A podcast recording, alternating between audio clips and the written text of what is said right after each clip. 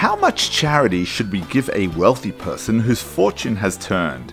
Is the term needy a subjective term? Welcome to the Transformative Daf. My name is Rabbi Daniel Friedman. Today we are on page 67 of Tractate Kesubos, and we learn that we must provide whatever a person is lacking, even if it means a fancy house and private school tuition. Welcome to the Transformative Daf, and thank you for being my chavrusa today. I like to begin with a story. A man once knocked on the door of Hillel the elder. How may I help you? asked the sage. I've come for tzedakah, the man replied. Tzedakah? Hillel responded incredulously. Just last month, did I not see your carriage rolling down the street replete with horses and servants? Yes, indeed, said the downtrodden man, but sadly I have lost it all.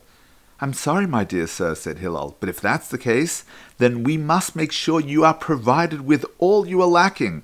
I will arrange for you to have your horse and servant.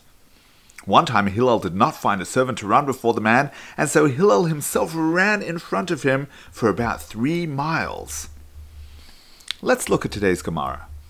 The sages taught enough for his deficiency teaches that you are commanded re- with respect to the pauper to support him, but you are not commanded with making him wealthy. But the verse continues, which is deficient for him, implying even a horse upon which to ride and a servant to run in front of him, if that's what he was previously accustomed to.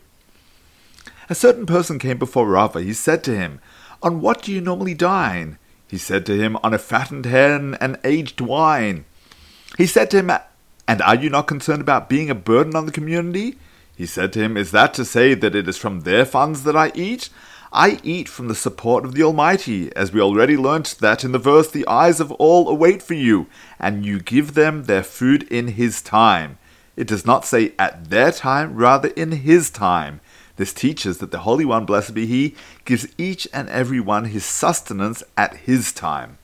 Meanwhile, Rava's sister, who had not seen him for thirteen years, arrived, and she brought him a fattened hen and aged wine.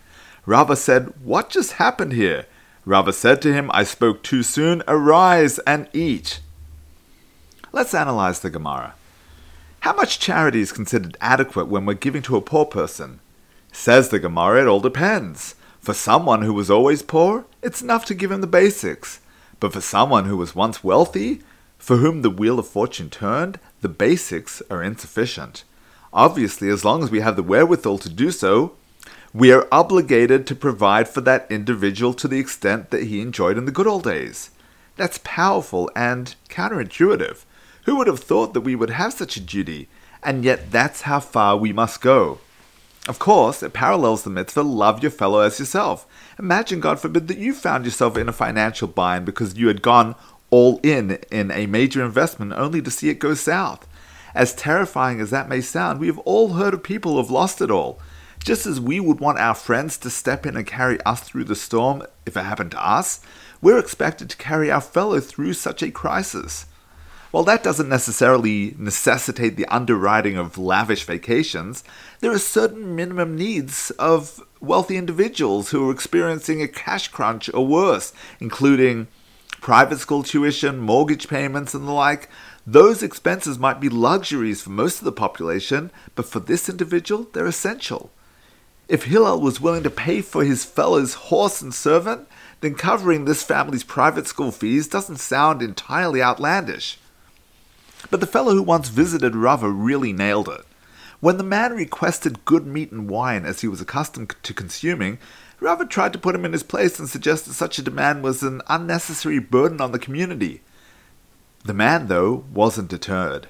Am I eating your food? he cried. I'm eating the Almighty's food. Lo and behold, as they were talking, Rava's sister suddenly showed up, bringing with her a fattened hen and aged wine. Rava was astonished and immediately handed over the gift to his guest. Pay close attention to the incredible, unwavering faith of this individual. God may have removed his revealed immediate source of Parnassa, but he knew that our Father in heaven never forsakes his children. Cognizant of the mitzvah in the Torah, he went to Rava and asked for community funding. When Rava hesitated, he wasn't concerned. If Rava and the community wouldn't provide, God would find other ways to provide for him. Sure enough, no sooner had he uttered those words Then Hashem provided.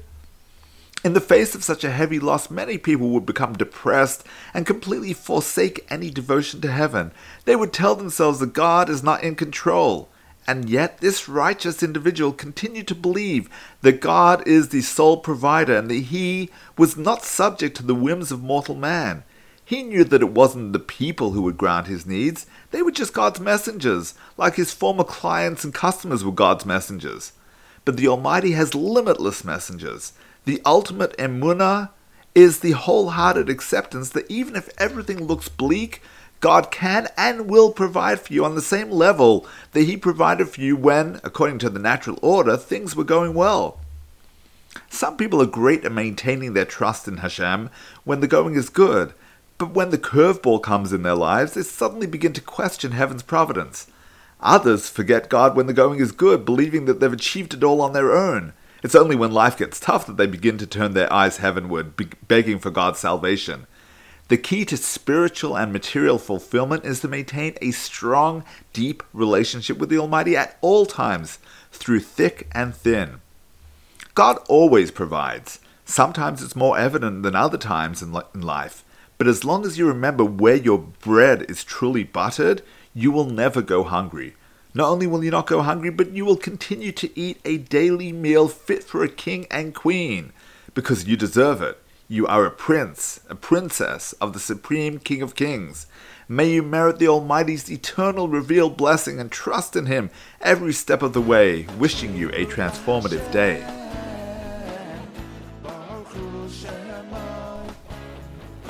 Thank you for tuning into the Transformative Daf podcast with Rabbi Daniel Friedman. Whether you've been doing Daf Yomi for years or you're not quite ready to commit but want to be part of the Daf Yomi global movement, there's something in the Transformative Daf for everyone. It's about joining the conversation, it's about talking over the Daf with your family, your friends, your colleagues. It means never being short of a discussion starter or a meaningful Dvar Torah. Every page of the Gemara, every word, every letter contains the secrets of the universe to achieving a life of simcha and purpose. Transform your life today. The Transformative Daf is published by Mosaica Press and available at all good Jewish bookstores and online from mosaicapress.com. Thank you, The Transformative Daf.